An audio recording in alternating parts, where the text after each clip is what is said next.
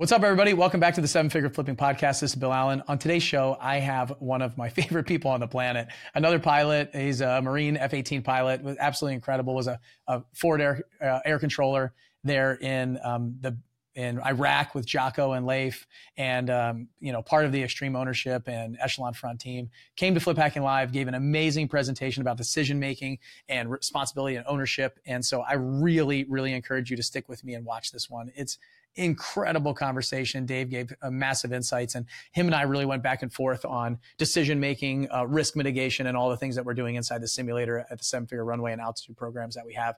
So um, we're also doing a um, a replay of Flip Hacking Live. So that link will be in the description. Uh, I'm excited about that. It's totally free. Just check out the description. If you got this via email or on social media, the link will be there. Sign up for it if uh, if it's available while you're watching this or listening to this. If you watch it later, it's great content and we have a lot of other cool things coming. You can also apply to be in our simulator with our seven figure runway program. Go to sevenfigurerunway.com, drop an application in, and you can uh, do some of the things that Dave and I are talking about here for your real estate business. How do you accelerate, uh, make better decisions, accelerate your um, your action taking without just being told to take more action, actually feel like you want to and need to, and uh, jump straight into action. So, um, without further ado, this is Dave Berke with Echelon Front, and him and I are talking about decision making. My name is Bill Allen, and I'm the leader of a group of elite house flippers and wholesalers called Seven Figure Flipping. We don't brag or show off our success, but instead let integrity and stewardship be our guide. We are dedicated to helping people unlock the freedom they desperately need. If you ask other real estate investors, they will say to keep your secrets quiet. But we believe in abundance, not scarcity, and that's why we are the elite. We are Seven Figure Flipping, and this podcast is our playbook. What's up, everybody? I am back with another uh, great guest today. I'm actually really excited to talk to him. He had the opportunity to speak at uh, Flip Hacking Live this year, and he uh, did a, a, seminar for us like in 2019. We did uh, this whole event for our eight figure group, and it was incredible the way that we learned about the laws of combat and the things that Echelon Front did and uh, and is continuing to do. And so I'm really excited to talk to him today. We're going to talk a lot about like uh, probably decision making, some of the things that you might be going through, and and some of the lessons that we can bring from the military to you guys in your house flipping and wholesaling businesses and, and running your entrepreneurial companies and all the things that you do. So um, Echelon Front, you may know this company. Um, Jocko is huge on social media. You've probably seen him or heard him or been scared by him at some point in a video. And um, uh, I've got um, one of his uh, amazing trainers, and uh, he'll tell you a lot more about his position in the company and what he does. But uh, Dave Berke is on the show with me today. Dave, how are you? Good man. It's good to see you again. It made me a little nervous thinking how long it's been doing that mental math. It's been a lot of years, so I'm thrilled to be back with you. Uh, thanks for having me on, man. Yeah, absolutely. It's going to be a lot of fun. I'm um, I'm really excited to kind of uh, hear your take. Because for those that, that didn't come to the event, like you gave a killer presentation at Flip Hacking Live in October. And so um, for those of you that missed it, I'm sorry, but we're going to do our best to give you some of those nuggets here on the show. So um, maybe you can give a quick background of who you are for anybody who just hasn't heard of Echelon Front, hasn't heard of Dave, yeah. hasn't heard of uh, whatever. So. Yeah, for sure. Well, as you already mentioned, I'm uh, I'm a leadership instructor at Echelon Front. I'm actually our chief development officer, and then really that just means is I've been with Echelon Front really since the book came out. And so, two guys that I work for, names you people have probably heard, Jocko Willink and Leif Babin. They started a leadership consultancy called Echelon Front back in 2010 or 11, so a long time now. But the book Extreme Ownership, which they wrote, came out in 2016, late 2015 or 2016. Really popular book. You and I both have talked about it several times. The foundational principles we teach at Echelon Front come there. Well, once uh, come from there. Once that book uh, came out, the company really grew dramatically. And I was very lucky to have Leif and Jocko bring me on board the team right at the very beginning. If anybody's wondering why they would bring me to that team, uh, I was with them in Iraq. So I spent 23 years as a Marine Corps officer, most of that flying airplanes, which is something you and I have a lot in common there. Uh, but I spent a year out of the cockpit as a, what's called a forward air controller. Randomly was connected to Jocko's task unit and Leif's platoon, worked with them in every major operation. That was back in 2006. 10 years later, it certainly never occurred to me in that time in between that I'd be with them, but they asked me to join them and it was an easy, easy decision. And I retired after 23 years in 2016. I've been with them ever since. Why, why did they why did they pick you? Do you I've never really asked you that. Like, uh, yeah, like, do you guys have a connection and stay in touch, or what was that like? Yeah, well, that's probably a better question for them than me. I scratch my head sometimes and, and wonder. My wife, my wife asks me that question all the time. So um, the truth is, is I, I, think a couple attributes. One is certainly I wasn't a, a, Navy SEAL. I was a Marine. I was a pilot. In a lot of ways, very, very different. And I think one of the things that was neat about our experience in Iraq, one was that it was a really bad time and place. It was a brutal deployment, extremely violent, a very kinetic, a very challenging time. And I think to take two different types of people, uh, Navy SEALs and Marine pilots, which may not seem that different, we're very different in terms of our backgrounds and our experiences. And to see how well we integrated, despite how bad things were, we formed a really good, close relationship. We got to build a really strong relationship, which, as you know, that's the foundation of everything. And I kept in touch with Leif, not for thinking about a job, but just because we were so closely connected that we just stayed in touch and as they began to grow and they wanted to see how how other people other than them could deliver content based on the same experiences i think in their minds i was a natural choice. I was pretty nervous when they reached out to me thinking how am i going to fit in with this group uh, but it turns out, I think that common experience, and then certainly uh, seeing how Jocko led his task unit and being part of that, it was much easier than I would have thought because there was so much more commonality there despite our different backgrounds. And so I'm super grateful that they thought of me, uh, and it all came from that time together in Iraq. Hmm. Well, in the beginning, when you were answering, I thought maybe it was due to the comic uh, relief that you provide. Uh, so, hey, uh, so Jocko was on the show probably like four years ago, and we yeah. talked about the laws of combat. So what I'm going to do is I'm going to direct the folks that are listening to go back and listen to that for the laws of combat because I think the way that we broke those down and the training that we did was very, very good. And what I would rather focus on instead of going into that. So if you've read Extreme, uh, Extreme Ownership, you understand this responsibility concept, this ownership concept. Amazing book if you haven't read it. And yeah. listening to it is a game changer. It's so cool to listen to them tell the stories themselves and read it. Um, and so I would say for those that are listening, go back to that episode and we'll put the description, we'll put it, the link in the description for you guys so you can listen to that. And what I'd like to talk to you about is a little, uh, like we talked about the OODA loop and decision making yeah. process uh, at the event. I think this is really kind of where a lot of my focus is right now inside of our programs and a lot of the things that we're doing for our folks in this scenario based training and simulation is learning how to make decisions and to try to de risk the situation as much as possible. So if you could kind of go into that a little bit and just yeah. maybe some of the things that you covered at the event and, and how we can help some of the listeners because they get really get stuck a lot of times in yeah. making the right decision every time they're trying to be perfect. Yeah, I, really like that idea. And just like you said, the foundation of everything we teach is comes from the book of Extreme Ownership. And you don't have to be in business to, for that book to be relevant. It's great for personal relationships, for family. So just like you said, I'm just doubling down on that. Go back and read that. Certainly listen to the podcast uh, that Jocko and Bill were on because it really sets the foundation for the things that we teach. The things that you're supposed to do as a leader: take responsibility, build good relationships, lead teams. But the point you're getting at when you talk about what we described as the OODA loop, which is just just real quick, it's just an acronym for decision making. It was written, uh, the concept was codified and written out by another pilot for you know decades ago. It really just stands for observe, orient, decide, act. So for anybody that's wondering what OODA loop is, you could Google that too. There's all sorts of information. But all OODA loop, uh, all OODA is, is is an acronym for a process for making decisions. And listen to your point, and and this was I thought a great uh, idea of yours, and and you led me down a really good path to make it relevant. Is decision making, especially as it comes to risk, that is about an, an everyday function of a leader. Uh, compared to anything else I can think of, you're going to do that as much or more than anything else. You are going to be making decisions every single day, several times a day. And again, not just in business, not just in your company, not just in the decisions you're making for your professional lives, but in all aspects. So the application of OODA and what I really liked about the way you had me incorporate with with your attendees was it wasn't just how do they do better in business. It was how do they do better in life. And I really appreciate you're you're the listen, man, what I respect about you is you're the type of person that isn't just trying to make money, you're trying to help people. And one of the ways you help people is give them lessons, give them applications that apply to a broad range of life. And the OODA loop as a decision making tool works everywhere. When you talk about risk, I think that might be one of the hardest things people struggle with is if this doesn't go well, what's going to happen? Well, there is no place in the world where you can make risk go to zero. We live with risk. And I think your expertise as a former pilot, you know this as well as anyone. Risk never goes to zero. And I shouldn't say, I should say that we used to say this in aviation all the time if there's one way to make sure nothing ever bad happens to you and your plane, don't go fly. but that is not a way to be successful. And so, if you're going to uh, succeed in the mission, you're going to have to uh, accept that there is risk, and the mitigation of that risk is central to the decisions we make.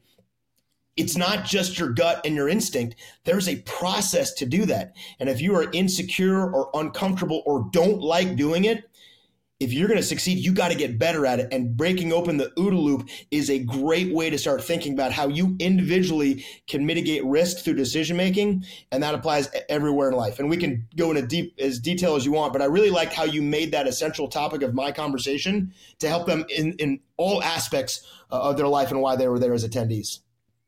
You know, since that event, I've I've gone even like further and further down. Listening to your talk and everything that we've talked about, and then all the kind of all the risk management stuff that I've been bringing from the military into our community of real estate investors now is has opened my eyes to a lot of things. I think a lot of these people that are not used to making more risky decisions, so they've been in a in a corporate job or an employee, and they've really just kind of been told what to do. And if they make a mistake, it's like it's not that huge. Their boss makes a lot of the decisions. They just kind of do, and then now they're they do what they're supposed to do, and now they come into an environment where like everything falls on them like the direction of the company the vision yeah. the decisions all these things and what i've noticed is everybody is trying to make like the perfect decision like yeah. they're trying to work through everything so that the the level of success like the the probability of success is as close to as 100% as possible and what i realized is i feel like our decisions that we had to make if you're like 50 to 60% sure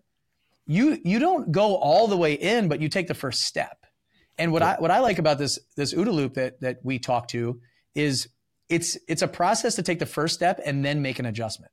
Yep. So we're willing to step off when most people are just like waiting to jump, where we're just taking like one step and one step and one step and just fine tuning it with with a hypothesis. So an educated guess. Like when I think about what I'm going to try to, it's it's basically just a guess of what I think is going to happen, and then there's a couple of like paths that I could take that I think through of if thens. And I attribute it a lot to chess. Like we're playing chess, right? In business, not checkers. So it's just like we are actually thinking about if I do this, what what can they do? What's the danger? What's the risk? What other moves could they have? And we think through all of that quickly. So um, the the next piece was that I wrote down was this risk management is with ORM and operational risk management. If you remember, there were two yeah. principles of that that really stand out to me when I've been teaching this. One is we make the risk decisions at the right level. So only make risk decisions at the appropriate level is the actual like quote. And so a lot of times I have my team trying to make a risk decision that actually should be at my level or I'm not or or or they're making a deci- they're not making the decision that they should be making uh, effectively. So they're either making the, a decision that should be made at a, a different level and then or they're making a decision or they're not making a decision they should make at their level and they're pushing yeah. it up to me. So both are problematic and yeah. both also come from me as a leader if you go back to extreme ownership because I haven't clearly defined, you know, what decisions are on their level and mine and we've worked through that and discussed it and talked about. Um, I'm curious about your thoughts of that, like how you you guys go into these businesses and and work with them. Do you see a lot of this like inappropriate risk decisions at different levels and yeah. how how do you think the best way is for a company and team to be able to to work through that or even if like I'm my I'm just I'm doing it all inside my business. How do I start making those decisions? Yeah, I love the link that you just made. And to me, it's probably the central thing about decision making that often gets overlooked is that it is closely connected to leadership. Now, you alluded to something that's really important is I think one of the fears that comes along with when you have that sense that it all rests on your shoulders. You're not part of some big giant bureaucracy, or if you make an error, it's so small and almost insignificant enough that there's no real worry about it. Now all of a sudden you shift the pendulum to the other side. Oftentimes that overreaction is if I get this wrong, the whole thing falls apart and it's all on me. Now, listen, there are certainly in life a few seminal events and some critical decisions that have massive, massive impact. But just by going through the process of what you described, and the word I would use is incremental decision making. If I want to get from A to Z, I don't have to go to Z. I can go to B and C and D and E. And just by recognizing that, if I can take shorter, smaller steps, I mitigate the risk right right away. And that's one tool that I have in my mind is to hang on, is this really an existential, catastrophic, potentially decision I'm making? Or is it something I need to just get out there and start maneuvering and testing the waters? The big advantage of what you just described is if I'm willing to make a decision make a small one, but make a decision and move, and you're nervous, too nervous about that to step off, I may go from A to B, then I go from B to C and C to D, D to, and I start moving on. In a very short period of time, I might have made several relatively small decisions. But if I look back over my shoulder and you're still there, which you very likely will be because you're so nervous about making that big leap, I have the ability to have such a massive advantage over you, even if I'm less experienced, less well funded. Uh, I have less resources, less tools, less of a team available to me at the time. And that's the power of that incremental decision making, which is the OODA loop, which is I got to start making decisions knowing they're going to be wrong to some degree. It's very unlikely it's going to be so wrong that's not recoverable. And the best thing I can do is take a step and go, you know what? Hey, Bill, I don't think this was the right call. Let's make a little adjustment here. Let's shift a little bit over here. Let's market a little bit differently. Let's communicate a little bit differently. Let's make some incremental changes. And then each step along the way, I get faster, I get more efficient, I get more effective.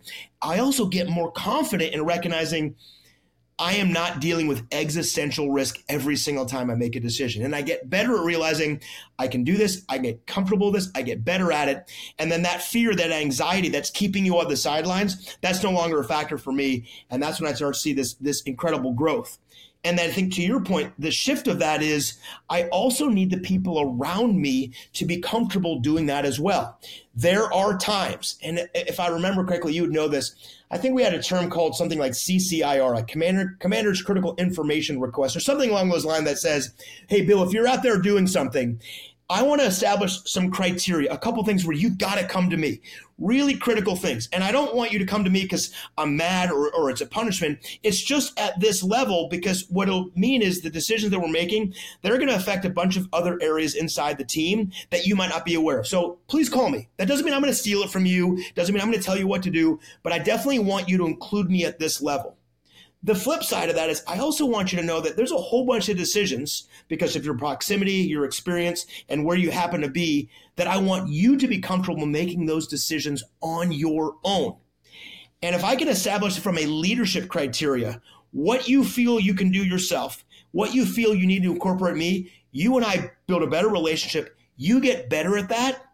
And then all of a sudden, the fear of getting things wrong, the fear of making mistakes, that gets diminished and diminished and diminished to the point that I have more confidence in you, you have more confidence in me. And then all of a sudden, this entire process just get better and faster for all of us.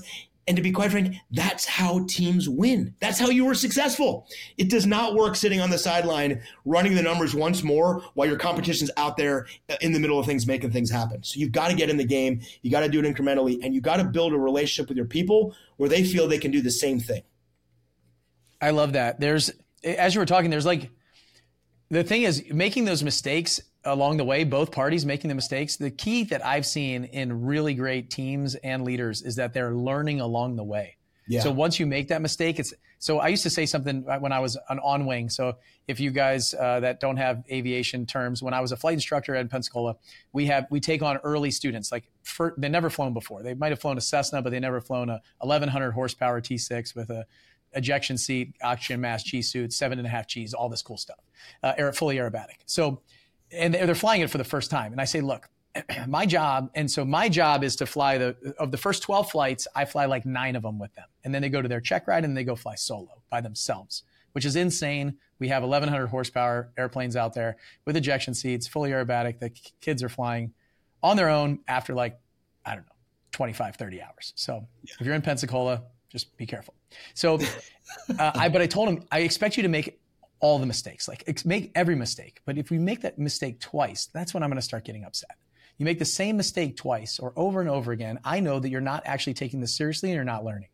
And so that's the thing that I ask of my team. That's the thing that I I really think about for myself. Is if I make a mistake, no problem. Fess up to it. Take ownership. Uh, okay, I got it. What did I learn from it, and how do I adjust and tweak that next time? So that is my number one expectation for anybody that comes work for me or, or spends time with me or we do something together is they're not making the same mistake over and over and over again. Because what I'm yeah. what what I get is that you're not learning along the way. You're not taking this seriously. You're not thinking about it. So every one of these like small things that happen or lessons that we learn, as long as we're learning from it and growing and adjusting, that is how we can build and develop. So that was like the the biggest thing for me is as you were talking, I was like, you know what? I've seen a lot of people that they continue to make those same mistakes twice and then mm-hmm. confidence goes way down. Yeah. And honestly, I expect you to pick it up faster and faster and faster as we start going, too. Once you go, go through this loop, the cool thing about this OODA loop that I love is once you understand it and get it, and your your brain starts getting trained to do this, it starts happening in the background basically, and you get better and better and better over time. And really, the hard decisions, the risk decisions, are new things like new information, new decisions, new new uncomfortable areas where you have your experience box is really small that you have to kind of stretch it with uh, new decisions to make. So that was something that I really in, encourage you all to do is look at your team, look at yourself, and how quickly are we learning along the way to not make those same mistakes over and over and over again. Um, because that's something that just it drives me nuts. Like it drives me absolutely nuts. Um, there's one concept that I've been working on recently because you know I'll just say our company, I do an end of year kind of review about the company and everything that we've done. Like it was a challenging year. 2023 for a lot of businesses, I think had a challenging year. And a lot of people aren't necessarily talking about it, like how hard it's been. And, um, and I started thinking, cause some of my, we just did an annual planning session and some of my staff was like, I feel like, I feel like I, I don't have the rope to make the same decisions that I used to. I feel like, um, hmm. I feel like I'm kind of taking a step back in my role and I don't know why that is and um, and I we've we really started thinking. I started thinking about these wartime and peacetime CEOs, like a wartime and peacetime general, where I, and I, I over two days of them saying, "Hey, you know, like I feel like a lot of the stuff that we used to be able to just do and like spend money and come up with ideas and just go do those things." I'm, I'm not able to do those anymore. And why is that? And the realization I had is like, I feel like now I'm at a point in the company where I have, I have pulled away more and I'm having to come back a little bit to make the right decisions. We had to um, we had to make some personnel adjustments and some things like that inside the company. And I really feel like there's this wartime CEO concept or wartime general concept where sometimes, like if you think of uh, undercover boss, where the boss needs to actually get down on the floor and figure out what's really going on because they've been so absent for a while or haven't been as involved or or things have been great and they haven't had to worry about budgeting or manpower or any of that stuff because everything's been good.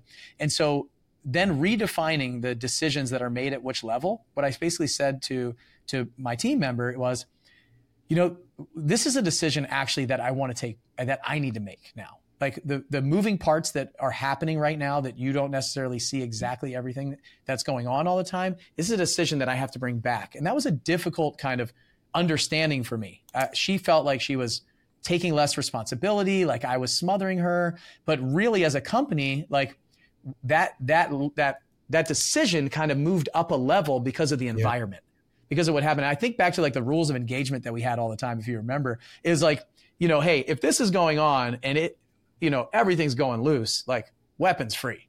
But off you go. But the decision that, that changed, like the rules of engagement, the commander's intent, all that stuff would always change depending on the environment, the battlefield. Maybe it's the administration, it's uh, the conflict that we're in, it's it's anything, it's training or real life. And so you had to understand that. And what I realized as a leader is I'm not doing a good job of telling my team and my staff that those things have changed. And so they feel like I'm pulling a lot back and I don't have trust yeah. in them when I have the utmost trust in them, but there's certain things that have to come back. So I'm interested in your take because this is kind of new for me to think through inside my company of this like I feel like we're kind of at war right now where we're not making as much money as we were before. These little decisions are becoming slightly bigger decisions. And and I and I I'm the one who ultimately has the responsibility for that risk. And I want to take some of the risk back off my team's shoulders and and and grab it myself. So interested in your take on that, or if you've seen that before.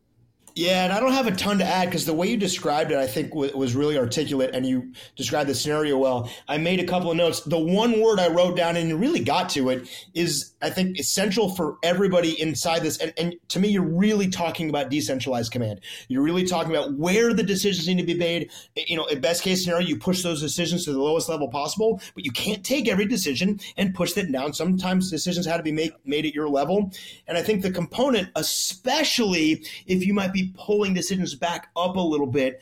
The most critical element, I think, inside that is something you really alluded to, but I'm just going to say it is how we describe it is you have to explain why. You have to explain why this is happening.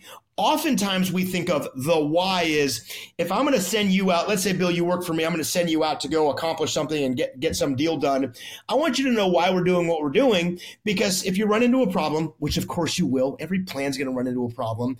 I don't want to have just told you what to do because if what to, to do isn't working, you won't know how to make decisions. So I want you to really know why you're doing what you're doing. You go, oh, I can read this environment. I can make these adjustments. I can make this decision. That why also works back upstream though. So if I'm going to take something from you and pull it back, if I don't explain the why, you're going to make the immediate and pretty obvious assumption is I don't trust you.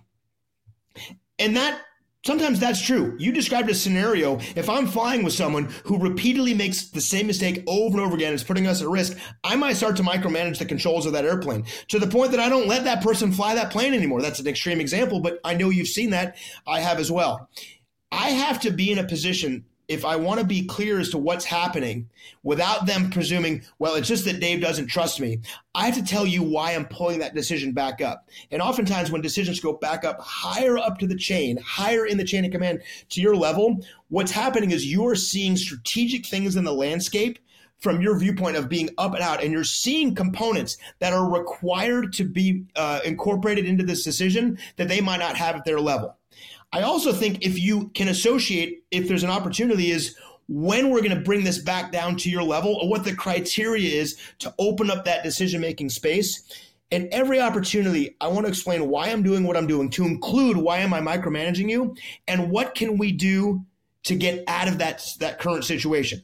And again, I think the parallels to aviation are really clear. My assumption is when you have a student who makes a mistake, you want to explain what that was and what is the criteria? What do they need to do to demonstrate that you have confidence in them literally when they're by themselves to make a good decision that's going to keep them, the rest of the passengers safe, or whatever it is that we're doing in that airplane. They have to know what that is. And I think just as important, they have to know the why behind that. So I think the way you described it makes a lot of sense. And if you can help that person understand why it's happening, it's going to do a lot better to helping, in this case, her understand – okay, I see what's happening, but also what do I need to do to regain that trust so I can get those decisions back down at this level over time? Yeah, I I like that. Uh, the the thing that I wrote down when you were talking is I honestly I don't think I realized why until we had that conversation. Like I I didn't realize why, and um and then like seeing the entire last year put on one whiteboard and say, oh, this, this, and like you said, decentralized command to the point where you're pushing too many decisions down and being and like saying, hey, like this was actually my decision to make. I was trying to delegate it to you, but it's it, it's my risk to take. Like yeah. it's for me. Um, it's my decision, and I let you do that, and it was 100% my fault. So, like seeing that, I didn't. I don't think I realized why until she brought it up to me, and I was like, I didn't even realize I was doing that. Like I really didn't, and now it's so clear. And then we sat back and and looked at like you said, the landscape, what was going on, all the different uh, factors at play, everything that I understand, which is the, the marketplace, the financials, the everything around. And we are doing after action reports basically for the year going, yeah. whoa, we're debriefing and go, I can't even believe, like, how did we get here? Let, okay, now let's figure out what happened. And so the big realization I had was the fact that there's going to be times where it ebbs and flows, where we can actually delegate more and we need to pull some more back. And that's really a mm-hmm. fine line, like you said, when you have to pull something back that you have that you've given away for so long. And it's not micromanagement. It's not the fact that I don't trust. It's all, it's the fact that, hey, maybe this wasn't something that I should have given you in the first place. Or secondly, it's, hey, the landscape and everything is changing. And where I, where I need you and want you is, and as a company, frankly, we have people who were in a more managerial position who are in more of a doer position right now. You yeah. know, as we changed a bit and got a little bit leaner, we've had to actually go back and I'm doing things that I wasn't doing last year, but they're required of me to get to the goals and the plans and the path that we want to get to. And it's part of our entire like business plan for 2024 that I'm saying, okay, hey, um, you know, I'm getting back in there with you guys. Like we're, we're going to have to get, we're going to have to, you know, make some adjustments here. And I think communication is the second piece, right? Like you said, it's totally. it's a fact that we got to get on the same page on a more regular basis. And it's just not even something. If she hadn't brought it up, I probably would have just kept going. She would have got frustrated. She probably she probably would have quit and been like, he doesn't trust me. What's happening? And I don't know how long that's been going on for. I could just like see it. And totally so when you have these open and honest conversations, it's really helpful. Well, um, just the next piece of Go ahead. I was just going to say, you just brought up a point. I'll, I'll keep it super short. Is I, I think what you said was so important, though, man, because the other side of decentralized command, which is okay, Bill, you work for me. I'm going to push decision making down to you. I'm going to I'm going to show that I trust you. If I do that too much and I get too far away from you, the risk is you think I haven't heard from Dave in forever. I haven't talked to him for. The risk is that you think I don't care. And so decentralized command pushing decision making down isn't always just the right the solution. Because if I do that too much and over overdo that like you described and you don't have those conversations, you don't ha- have that interaction, I might think over time that this guy doesn't actually really even care about me. So I think the way you describe that shows both sides of that. We don't want to micromanage. Sometimes we have to pull decisions making up but also just empowering people that by itself isn't enough. You can overshoot that mark as well. I just thought it was just a really important point man. I know we got other things to discuss but i think the way no, you said you are exactly right. And, and here's an here's a here's a perfect example. So what you're saying is spot on because we we were sitting there and i didn't attend the quarterly meetings this year for for the company as we were building out kind of the plan. I did the annual meeting and they, I, they basically were like we want to figure out how to run this and we want to give you we want to move you out more. Like and, and so i was like okay well hey i accept that. And so i was like I, if i don't need to be there then you guys got it. Like i i'm cool with that. Like i'm good. But i'll be there if you need me there. Like i like to be there but i also don't want to make you feel like i'm micromanaging. I'm i'm casting all the vision and the plans and i do kind of control a meeting when i go into it sometimes. Like i listen but the ideas they're always like oh what do you what do you think? What do you think? And I try to shut up, but it's really hard. And so, so then what we did was they said, we said, look, I think that the owner needs to be at the quarterly meetings. The owner needs to be more involved. The visionary needs to be here. And that's some of the things that we're missing. And so it was like they didn't want me there, but and I wanted to be there, but I, I feel like we should be there, and they agreed that I should be there. And so what happened was they were like, I, I don't. They didn't know what else I was doing for the company while I wasn't there. And so what we did was we took this we took this sheet of paper and they were like, "Hey, you know what would be great is if we could get more of your time, like to ideate and come up with things and and spend more time with us as a leadership team when we're coming up when we're like brainstorming and coming up with all these ideas." And I was like, "Okay, great. Like put it on the board. Like let's put everything that we want Bill for this year. Let's put it on the board." And so they wrote all these things on the board. It was and there's a lot of new uh, kind of managers and directors inside the company. So they're putting it on the board, like more time with Bill. Really kind of want to just like, you know, have his energy and stuff like that. And so there's all going on the board. I said, all right, well, let me list all the other things that um, that are going on too, and we'll figure out what I don't do so that I can do this.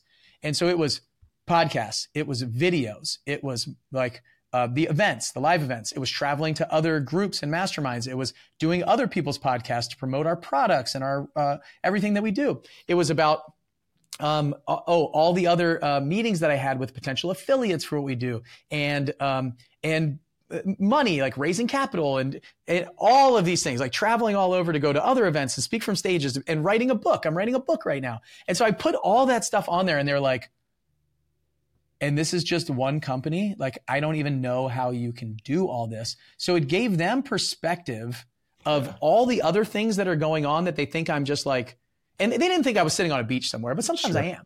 Sometimes I am. But the brain is always on, and I'm always like thinking of things. So it gave them a lot of perspective of like, wow, like, okay, maybe we shouldn't, we should, we shouldn't ask for just time to talk. And I said, look, if you look at that board, like we have to kill some stuff on there anyway.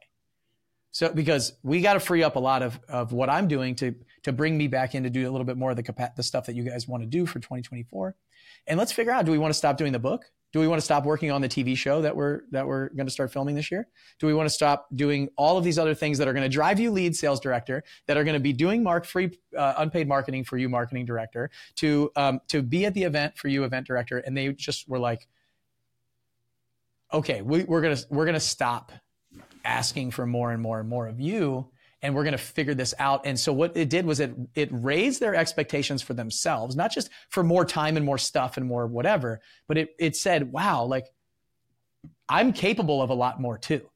And so it was really interesting to see that because I think that's piece of the communication that that gets missed, especially with an owner of a business where they, they've never run a business, so they don't know what else goes into it and like all the financial meetings and planning and strategy and all these other sessions, the the CEO COO conversations that we're having once a week for two hours, like they don't look at my calendar. They're not sure that all that other stuff is going on. So was, that, I thought that was really good to see for them to uh, to realize that there's a lot more going on inside the business than they really see. and it gives their them perspective of there. So eh, for anybody's listening, and if you have a team, or even if it's just you, I would encourage you to do that exercise and just write all that stuff on the board and like keep kill combine some of the things that you're doing that might not be working. Uh, probably 80% of the stuff that you're doing is not producing results and 20% is producing 80% of your results. So like take a look at that. And when the team looked at it, we really were able to triage that and and they were like, okay, like I want you in this meeting and this meeting, and, and that was great for me. It all worked out.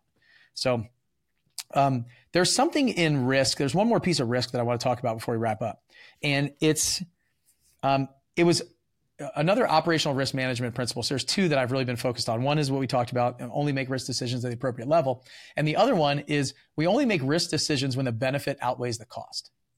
And this is what I've been teaching a lot to our um, runway members and our um, our real estate mastermind members.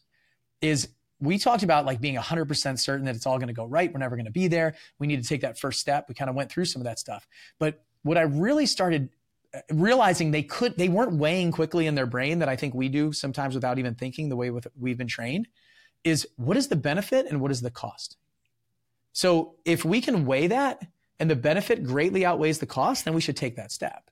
But if benefit and cost are even, maybe it doesn't make sense to go. Or obviously, if cost is way up, it's it's really a risk analysis. So I was thinking about this. We would always fill out these forms for ORM before we went flying, and yeah. it was like the, the early pilot is is like safer than that mid tier pilot. So like under 500 hours is usually a, a, more safe score than somebody who's like 500 to 1,000 or 500 to 1,500 hours because those people are like, been there, done that. And that's where I got to in my real estate business when I started making some bad decisions is I thought I could walk on water and I'd make money on almost everything. And I was $70,000 loss, $50,000 loss. I started doing too much and getting too, too confident. And then I got more experienced where the more you do, the safer you are.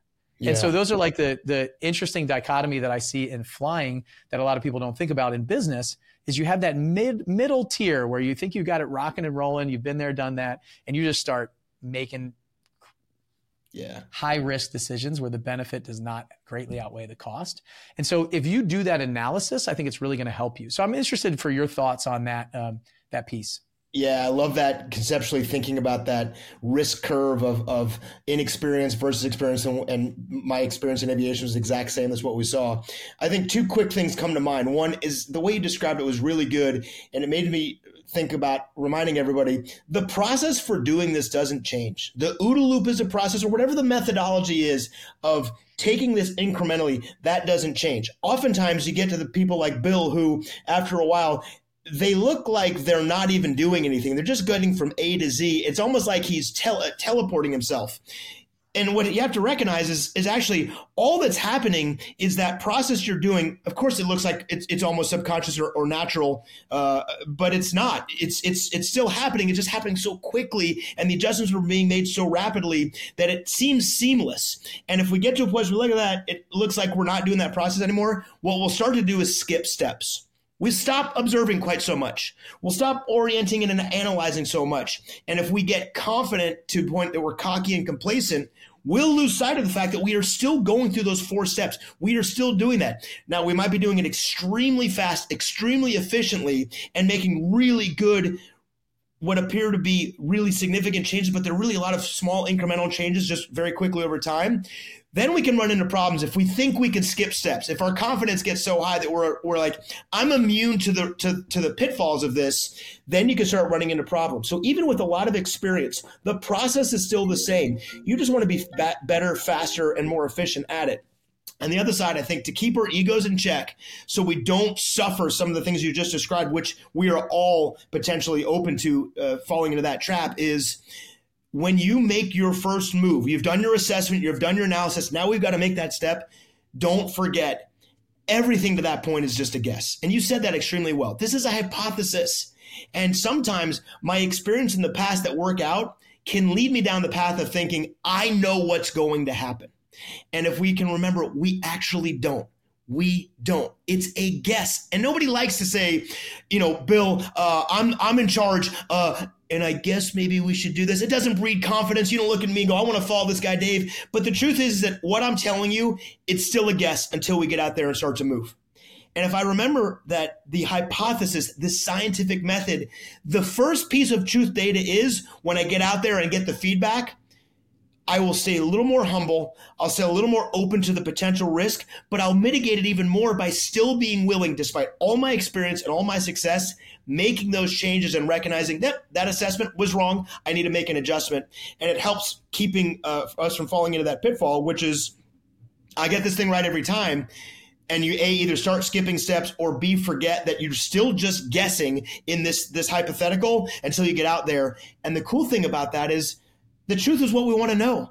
I want to know is my was my assessment good? I want to know if my analysis was good. And if I reject that and resist that and don't keep an open mind to it, I'll stay on the same path leading me in a bad direction because my ego isn't open to admitting that I, I was wrong. There's nothing wrong with admitting that you're wrong unless, like you said earlier, I don't correct that mistake. And to your point, I start making the same mistake two, three, four times. You talk about trusting that pilot. Bear in mind too, this is your sometimes your people watching you going, hey, the boss is is is falling into a bit of a trap here, and, I, and I've noticed the boss isn't as humble as he used to be. The boss isn't willing to make corrections like he used to be.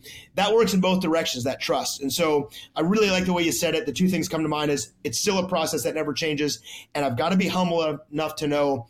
It's still just a guess until I make the first move, and I have to correct on that truth data, that feedback that I get that tells me it turns out you weren't perfect, which is totally fine. Yeah, I think for anybody listening, easy exercise to get started is very much as Dave's talking. I'm thinking about this, like the way the brain works. There's like your brain's making 20,000 decisions a day, and five percent of them are slow, and 95% of them are really fast. I mean, you can go into tons of examples of like driving your car and getting off on an exit that you're comfortable with, and you're on autopilot. That's like the 95% like fast decisions that are being made without you even thinking about it what we talked about earlier in the show is the new stuff, that new stuff that's that in that 5%. Those are the really thought provoking, like challenging things that a lot of times you get stuck. Well, the way I look at it is the goal is for the, the brain's trying to conserve energy. So it's running through these decisions. And, and as you go through them, like we talked about the OODA loop, you go through there, you do it once, you go again and again and again. And I make these similar decisions over and over and over again in this process. And it's, it's trying to move that from the 5% to the 95%. It's just like, how quickly can I get this decision that seems hard? I'm burning a lot of calories. It's stressing me out. How can I get it to be an easier decision? And like Dave said, I thought was interesting is, is now you got to be careful moving too fast because then you'll, you'll miss something. You'll skip a step. So I think a good exercise that I would give you early on is if it's a challenging decision, it's something you feel stuck on, is is weigh the benefits and costs. Like actually write them up. Like what are the benefits? What what is the likely upside of this? What is the what's the what's the probability of that happening? What is the downside of this? What's the probability of that happening? And you actually start sketching it out instead of just like letting it go in your head and and it's always going to pull you. Uh, some of you might be very risk averse. It's going to pull you to the no. And some of you might be so risk tolerant that like you don't have the experience to know that you could get totally crushed. So writing it up there is really a good way to say, okay, like does the benefit greatly outweigh the cost? Are the benefits and costs somewhat even? Like what is the worst case scenario that could happen here? What's the probability of that? What's that going to do? What's the best case scenario? What's the probability of that? And again, all educated guesses. Like, and if you don't have a lot of background, the hard part of an educated guess is you're not that educated. So you have to first get educated, understand the foundation, go to yeah. trusted resources, mentors, people like that, and say, "Hey, what do you think about this? I'm thinking about doing this." And then you, you're you're bringing in a team, you're bringing in some other support, you're bringing in folks that do have some experience. That's what when Dave and I go flying, we didn't fly on like day one. Here's the keys, take it, and good luck. Hope you make it. Like we might be able to take off, but we definitely wouldn't have landed. So it's really, we probably wouldn't even be able to start the thing up. And so it's these kind of like entry level steps. The thing that I love about this like simulation model that we're doing right now is is to get inside of a simulator really is as as a zero risk as possible when it comes to this of like money stuff. You might hurt your feelings a little bit or realize that you have some foundational holes.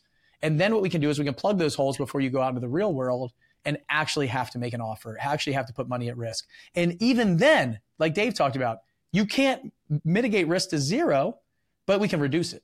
We can reduce the risk and, and also increase your confidence. So those are two things that I really got from this talk is how do we build up your confidence in making those decisions in a non-threatening environment and risk-free environment first without having to also take forever to get you trained. What I see is most business owners and most leaders and most real estate investors and everyone that I know, we just go try to get on the job training and we don't do any actual training. Whereas everybody else, athletes, pilots, military, all high risk professions and, and people who are like doing really big things, they're spending 80, 90% of their time training and 10 or 15% of their time. Like I spent almost my entire career training. But the way we train is like when you're training, you could die. like it's not just like low risk training. So out there, I feel like we don't do hardly, we don't do any training. We do some foundational understanding and learning with like courses or ask me anything kind of Q and A, but we don't do any actual training where we're putting you in the driver's seat and let you drive in a low risk, zero risk environment. So I think that there's a couple like tactical things that you can do. Actually benefit like weigh the cost and benefit and then figure out how to how to get around people that have that experience that are not telling you what to do. Like they're letting you drive and make the decisions and then gu- guiding you along the way. So that's kind of what we've built what i'm excited about.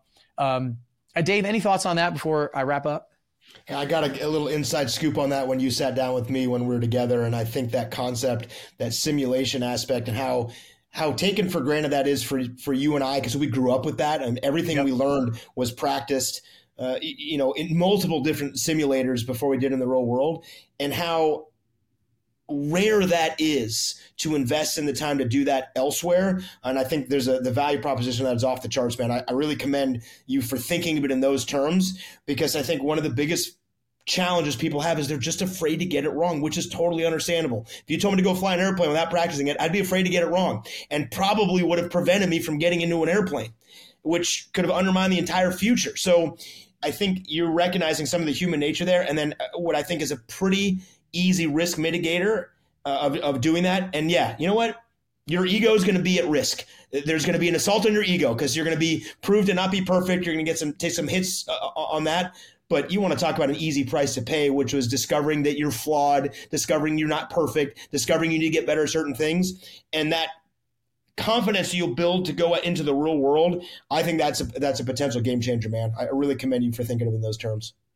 Yeah, I'm, I'm excited about it. And I think we're only at like the beginning stages of what I, I hope to be like a, a total movement inside the personal development industry. Cause I, I think like a lot of what you guys did, like a lot, I went back to that in 2019. Like there were exercises that were very much like, didn't seem to be business related, but were totally related. Related, and the way that they learned, like they still remember that stuff. So like putting them in there totally. to make the decisions and those kind of things, all like shaped this kind of. I wish it didn't take me four years to four or five years to realize that, that like, you, we were kind of doing it wrong for a long time, you know? Um, so I thank you guys for that too. Hey, um, how can people find out more about you, uh, you guys, if they want to uh, follow you or or listen or whatever? Like, how can they learn more if they absolutely love this? And is there is there anything that you need that I can help you with our audience? The easiest way is echelonfront.com. Most people out there have heard of Jocko. There's obviously Jocko podcast. Sometimes people don't realize Jocko has a leadership consultancy, which is called Echelon Front. And so it's not just the content he creates in the books and, and what he puts out on social media and the internet. It's also the work that we do as a company. We have a huge company. We have 40 people. It's like a real company. And we're dealing, you know, we have client events, probably 40 a month. So we're more than once a day, we're interacting directly with clients. If anybody wants to connect with us, me, or anything, echelonfront.com is the place to go.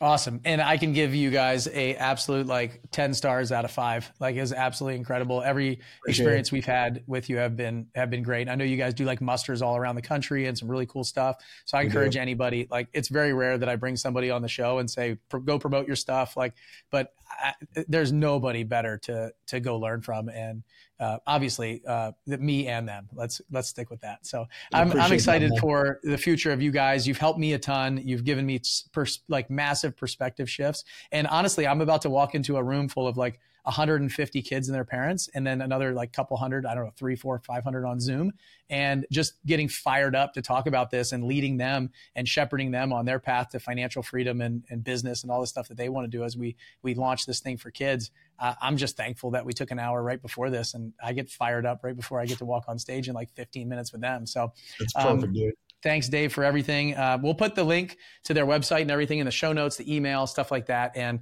I appreciate you spending time with us, and I'll see everybody on the next show. Appreciate you too, man. Thanks for including me.